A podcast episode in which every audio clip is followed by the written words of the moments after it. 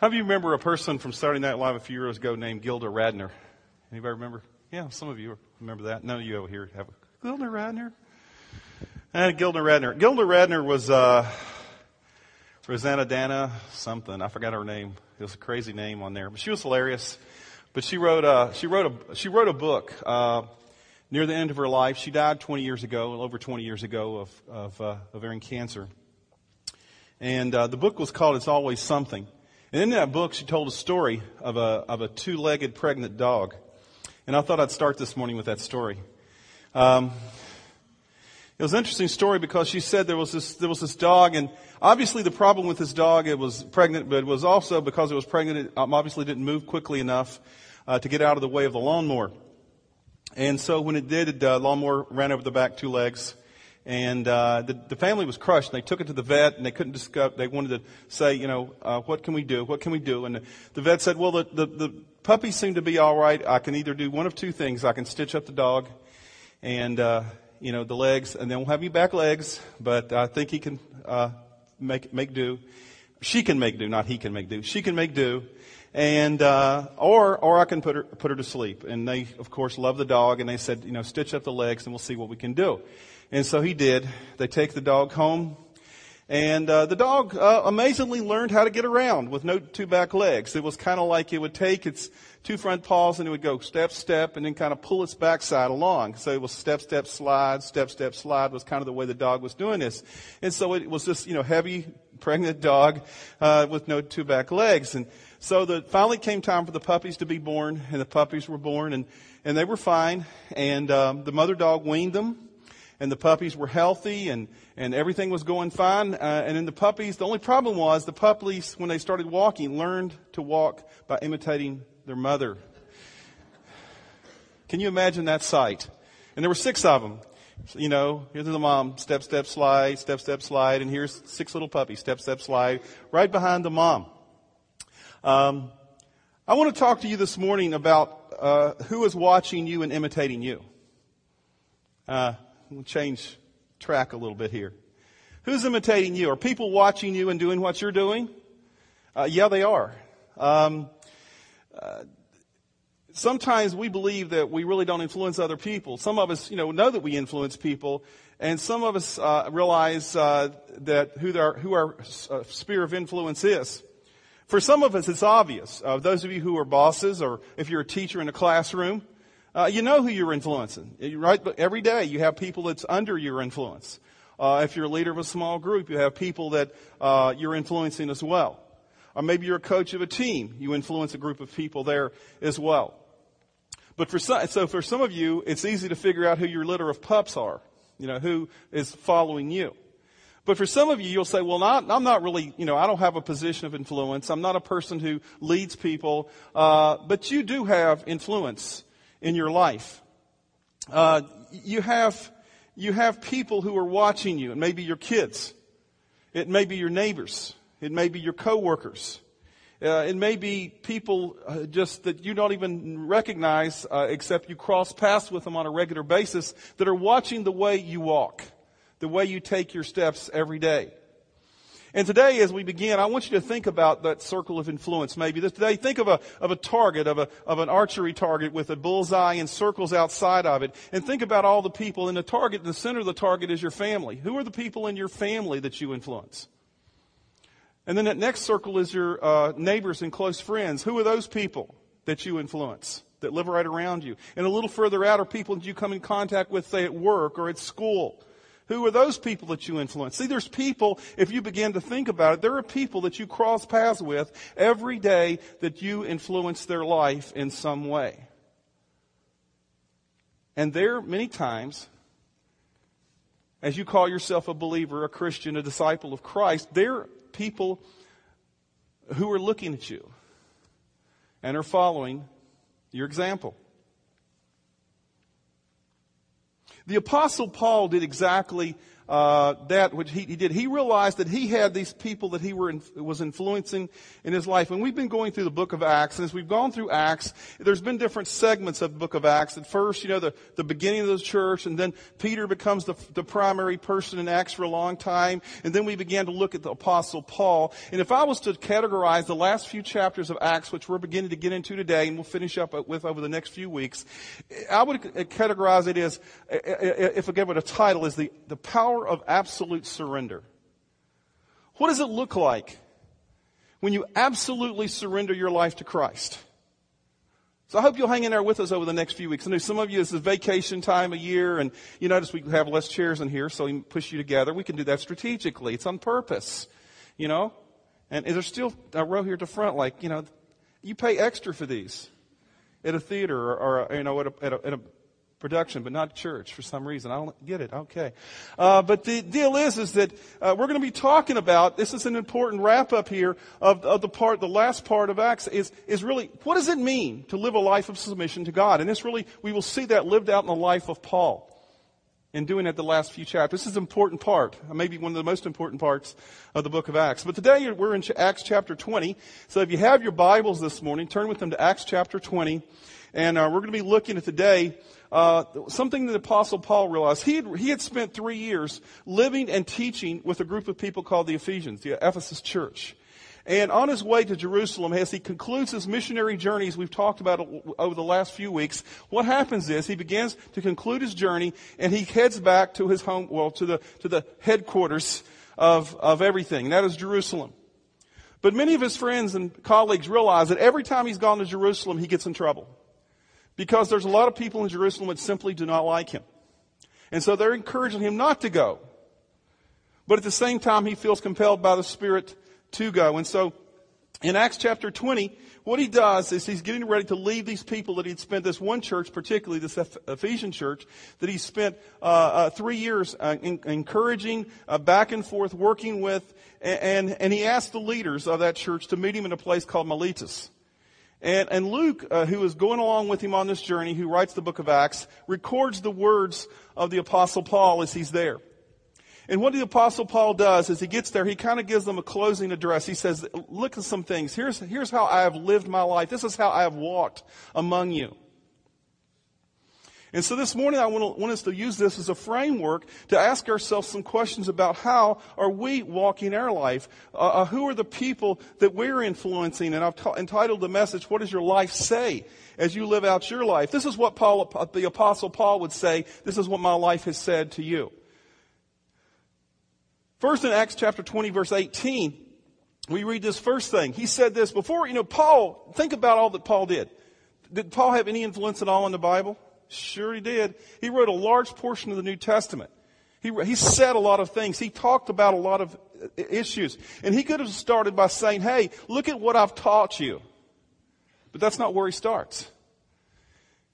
He says, first of all, in your life, lead with your life. That's the first point. Before he referred to his words, he referred to his life.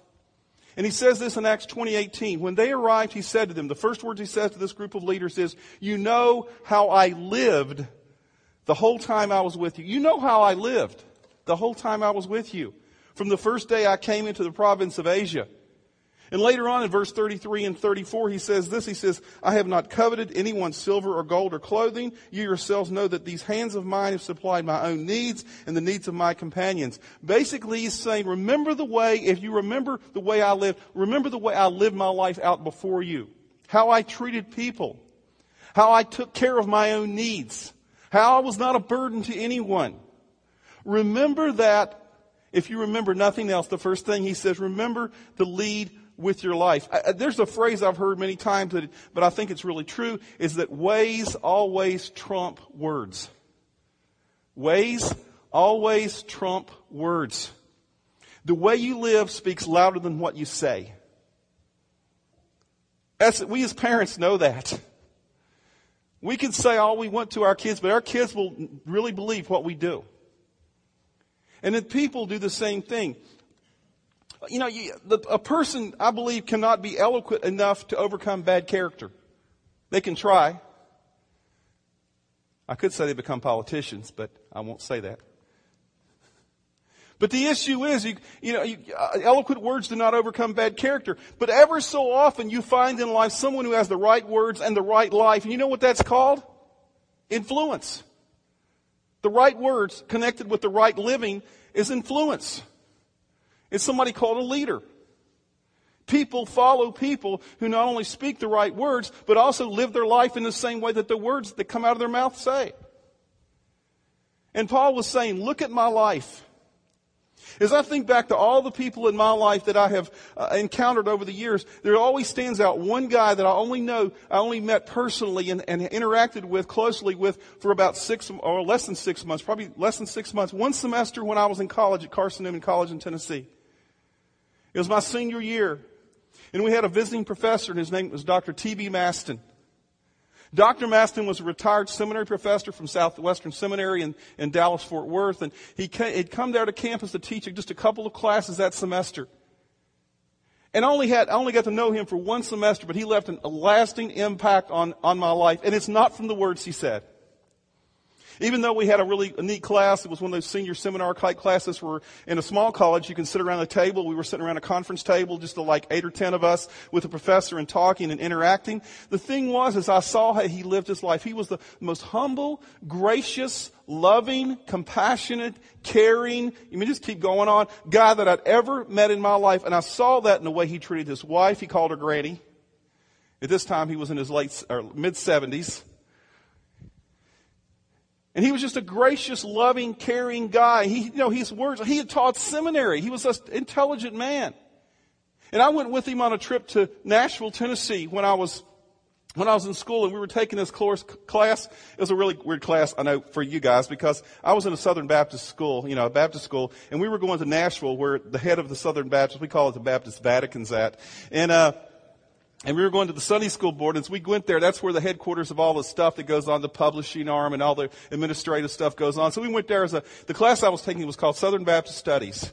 You know, I'm going, better learn about who, who I'm hanging out with. So, so we went there and we went there and, and a T.B. Maston, here's this little diminutive, he was this little short guy, looks like, like somebody's grandfather, quiet, unassuming, but everywhere we went there, and all these important people in Southern Baptist life, you know, and it's a pretty big denomination, actually the second largest uh, uh, group besides Catholics in the whole United States. And, and the thing is, is that when we went there, uh, everybody we, that encountered him, man, Dr. Mast, everybody knew him. But it wasn't because of his words, it was because of his life. And I'll never forget him. He left a dramatic impact on my life. The thing is, he led with his life. Let me ask you this question this morning then, starting off. What are people catching from your life? What are people catching from your life? As they watch you live, as they watch you interact with people, as they watch what you say and what you do, do they, they match up? What are people catching from your life? And for my life. Some things you might not even intend to teach, but you do. So we got to be careful. But Paul says, hey, live, lead with your life, number one. Number two, he says in verse 19, he starts off in the verse and he says this, I serve the Lord with great humility. He says we need to earn respect, not demand it. Earn respect, not demand it. He didn't use his position as leverage. You know, Paul could have gone up to him and said, you know, hey, I'm an apostle. You know, I've got my degree in apostleship, whatever that is. And, and, and, he said, you know, I'm an important guy. I mean, Jesus Christ came to me in a vision on the Damascus Road and made me one of his special people. He could have used that as, I mean, it was true. But he never did. Because as he went from place to place, you saw him carrying his load. He didn't, he didn't demand anything from people. He didn't demand special treatment or honor. He served with humility. He said, you know, look at my life. This is the way it was. When Thomas Jefferson was elected president of the United States, on the day of his inauguration, he walked from his hotel room to the president's house. This is the guy who was elected president. He walked. And, and, and history says that he wore such simple clothing that one senator thought that he was a servant.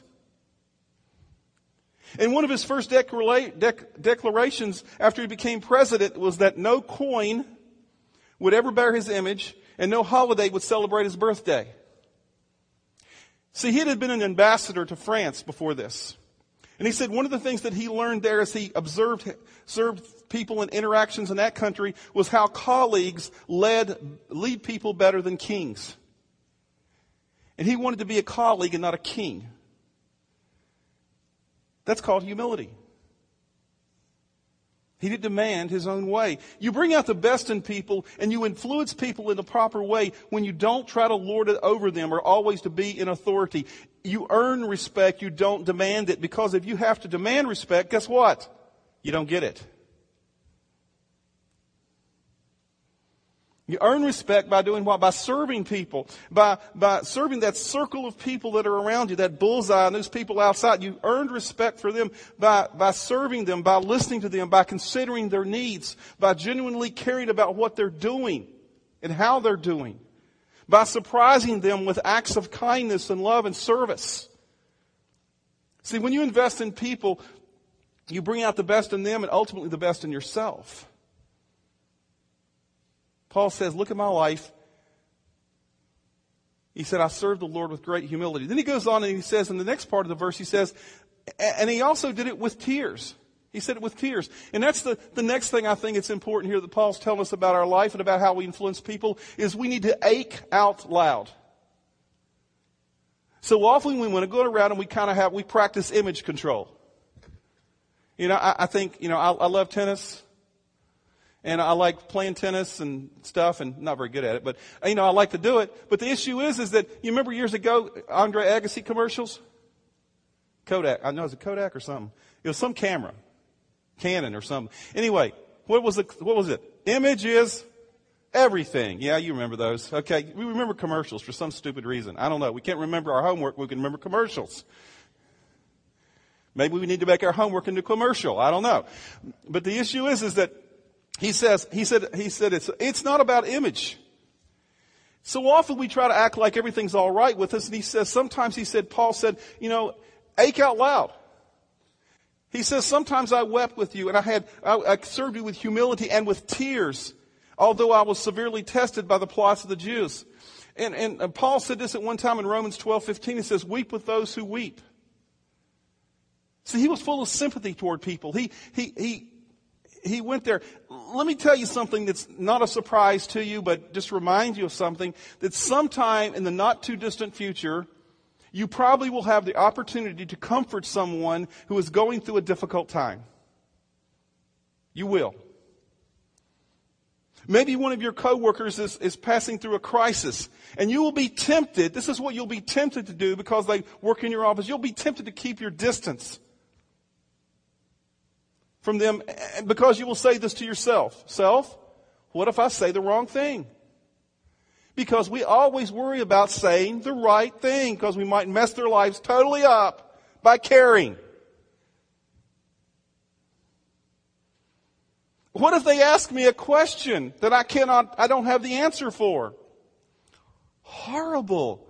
They will think I'm not a genius. That's more about me than it is about them. And the issue is here, let me tell you this. What Paul's saying is this. He said, here, here, here's all you need to know in a situation. If you really want to care and if you want to ache out loud with people, just weep with them. I cannot tell you how often as a pastor I've gone to people and I don't have words to say. I don't. I remember time after time over the years going to a family who's lost a, lost a child or something tragic happened in their lives. And what do you say to make things better then? You don't say anything that makes it better. You just go and you put your arms around them and you weep with them. That's what people need. And if they ask you a question and you don't know the answer, You go, I'll try to help you find that. And some, some questions don't have answers this side of eternity. But Paul is saying to us how we influence people. When people look at you, what does your life say? Am I keeping my distance because I don't, I want to appear to have everything together?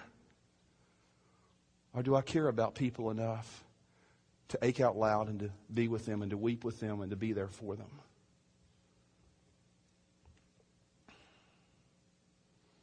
So next time somebody is going through a crisis and you don't think you have the answer, and you don't, let me just tell you, just go knock on their door and say, I'm sorry what has happened to you, and let it go from there. And care. Fourth thing that Paul shares in here about his life was this in verse, verses 20 and 21. He says, is deliver an eternal vision. Help people see there is more to life than this life. I mean, it is important it is wonderful to lead with your life. It is hugely important to serve with humility. It's important to ache out loud, but at some point we need to put it into words. Paul says this in verse 20 and 21. You know that I have not hesitated to preach anything that would be helpful to you, but have taught you publicly and from house to house. I have declared to both Jews and Greeks that they must turn to God in repentance and have faith in our Lord Jesus. Paul's saying, I need to do all these things, not just ache out loud, not just be humble before you, not just live my life before you, you, but he says that there comes a point in time when I must put into words my convictions. I must let them know that Jesus Christ is the solution to their problems. I must, I must be able to, to share with them how He's changed my life. And the problem is so often is we have this fear that we'll, once again, we'll say the wrong thing. So what do we do? Oh, I'm just going to live my life before them. And they'll figure it out. So we say nothing.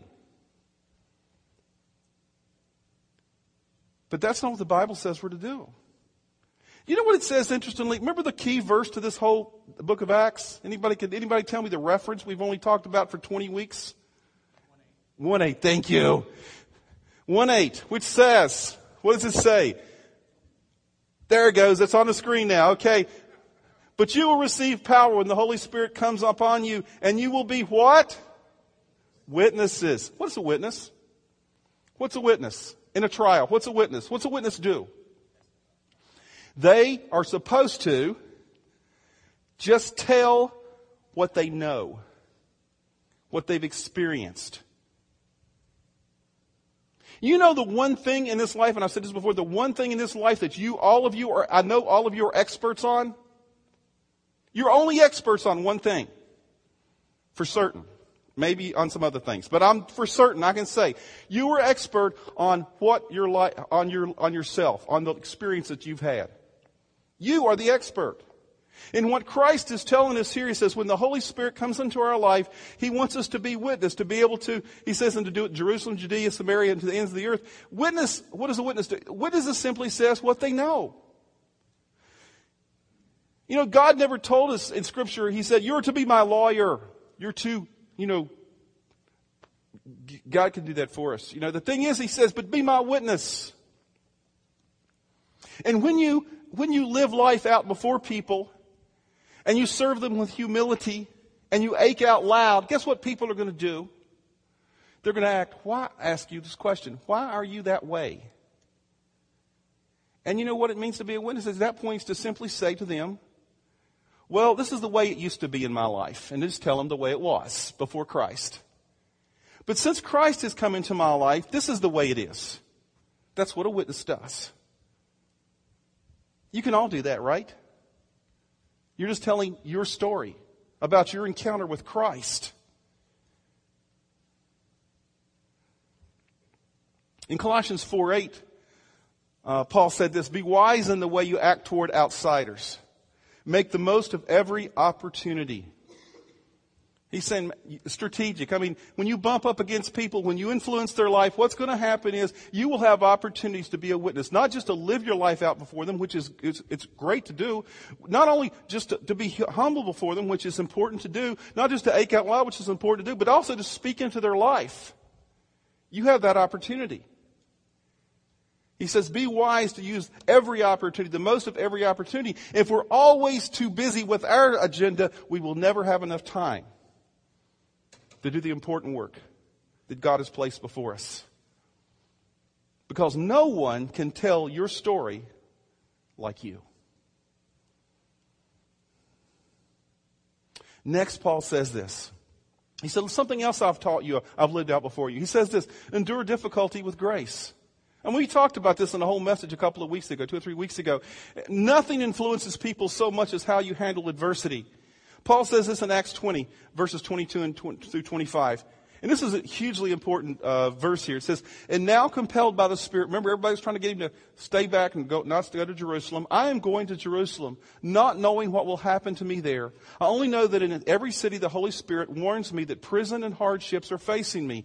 However, I consider my life worth nothing to me, my only aim is to finish the race and complete the task the Lord Jesus has given me, the task of testifying to the good news of God's grace. Now I know that none of you among you I have gone, now I know that none of you among whom I have gone about preaching the kingdom will see me again. He's giving us farewell address here and he's saying, hey, you remember what, how I've endured all the hardships, the imprisonments, all the things that have gone on already, and I have more ahead. He said, remember what I've done there, how that is, how I've dealt with the adversity. You see, you bring out the best in others when you model how to face struggles. I'm going to go back to my most influential guy in my life, Dr. T.B. Maston. One of the things that hugely influenced me was how he treated other people, but also, I didn't tell you this, how he also treated his son. He had a handicapped son. He was in his 70s, and his son still had to live with him. Couldn't deal with life. And every day in the midst of his busy schedule of teaching and encountering students, every day I would see him on campus, wheeling his handicapped son for a walk, every day that it was nice, for a walk around campus, sometimes for an hour, for long periods of time. And he never once, I didn't even know he had that issue. Uh, he had a son in his life.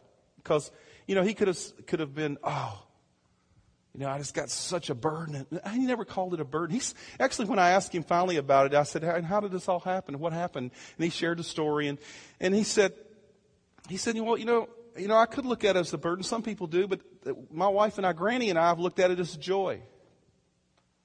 That we had the opportunity to spend a lot more time with our child than most people get to. Most of the time, you get around 18 years, and then you they're gone." He said, We've got to spend 52 years at that point in his life.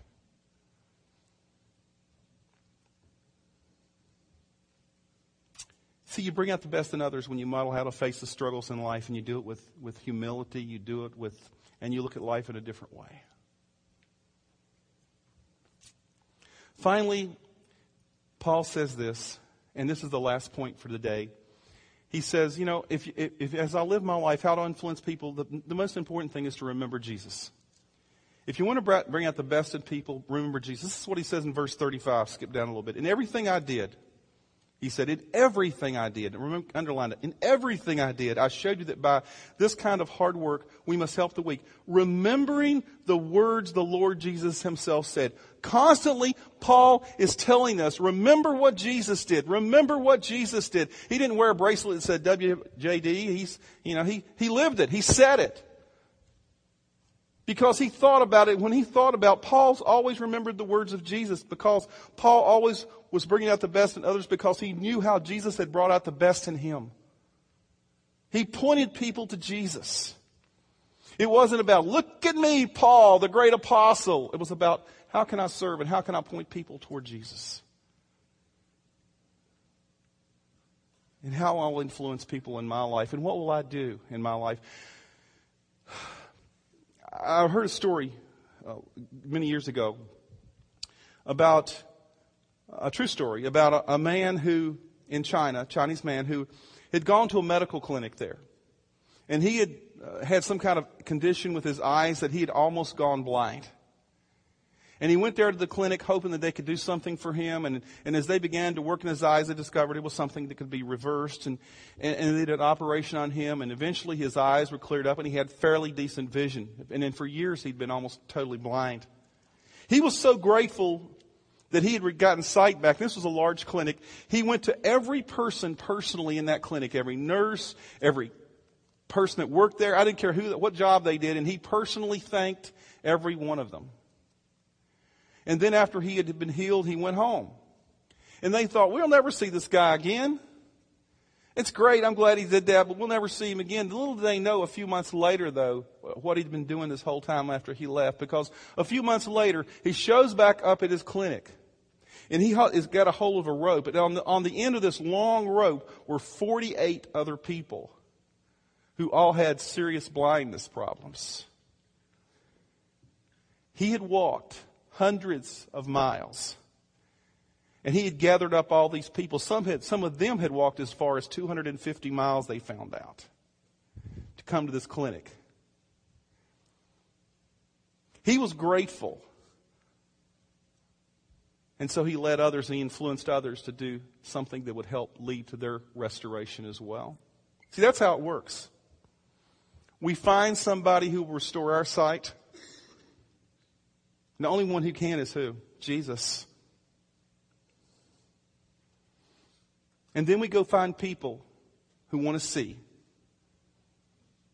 And then we lead them and we bring them to the one who restored us. Because we remember what Jesus has done for us. So I ask you again what does your life say? How are you influencing people? Because you are. I am. Are we leading them toward the one who can give them life? Are we spending our time in such a way that, it, that it's productive and helpful for others? What does your life say? Let's pray. Thank you for listening to Great Oaks Community Church's weekly podcast. For more series and podcast information, go to greatoakscc.org.